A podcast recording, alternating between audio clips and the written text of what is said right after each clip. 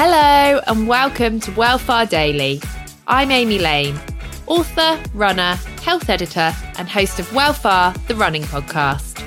Think of the show as your coach, running buddy, and social meetup with other runners around the world. Here on Wellfar Daily, you'll find bite sized advice, training tips, and ideas shared by experts and guests on the longer show.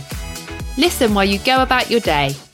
You may even find that it nudges you to put on your trainers and get outside to enjoy the great outdoors. Remember, you can listen to the full length episodes of Wellfar wherever you listen to your podcasts. Alternatively, my book, I Can Run, is available in audio form on Audible and is great company on those long runs. So, whether it's advice on what to eat before or after a run, how to deal with cramp, or learn how to lace up your shoes right, listen in for some of the best advice from our past seasons. Over to today's clip.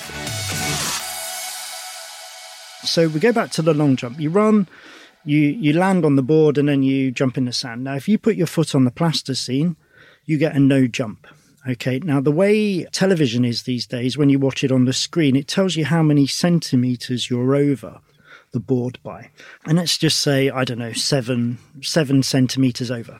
So what it is, it's not that you failed. That seven meters is your feedback to go back to the beginning of the process, move your marker back seven centimeters.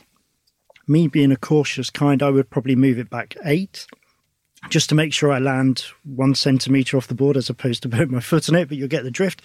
So you've got the feedback to go back to the beginning to restart your process. You move it back seven centimeters, you run again, and then you should land on the board and you get your jumps. It's not that you failed, you've got the feedback. And that's how it should be with anything we do. Now, we can't run PBs every day. If we ran PBs every day, we'd all be world record holders in some way, shape, or form. So we do have good days, bad days, ugly days, not so pretty days, lots of sweary days, and everything in between. And that's fine. That is okay. Now, like I say, you may just, lots of variables impact a performance. So could be the wind, the rain, temperature, air temperature, lots of things. Something we did eat, something we didn't eat, uh, training we've done, training we haven't done. But it's all about that performance on the day. That's the only thing we should be really looking at. So if that race doesn't go so well, it's not that you failed or hopefully you haven't died or anything like that. It's not the worst case scenario. You know, it hasn't gone that wrong. It should give you a world of feedback to look at, to understand what you need to do to get it right next time or to improve on that Thanks for tuning in to today's Wellfar Daily. Remember, if you like the show, then you can listen to the full episodes here on Spotify. And please don't forget to rate and review so other runners can find us too.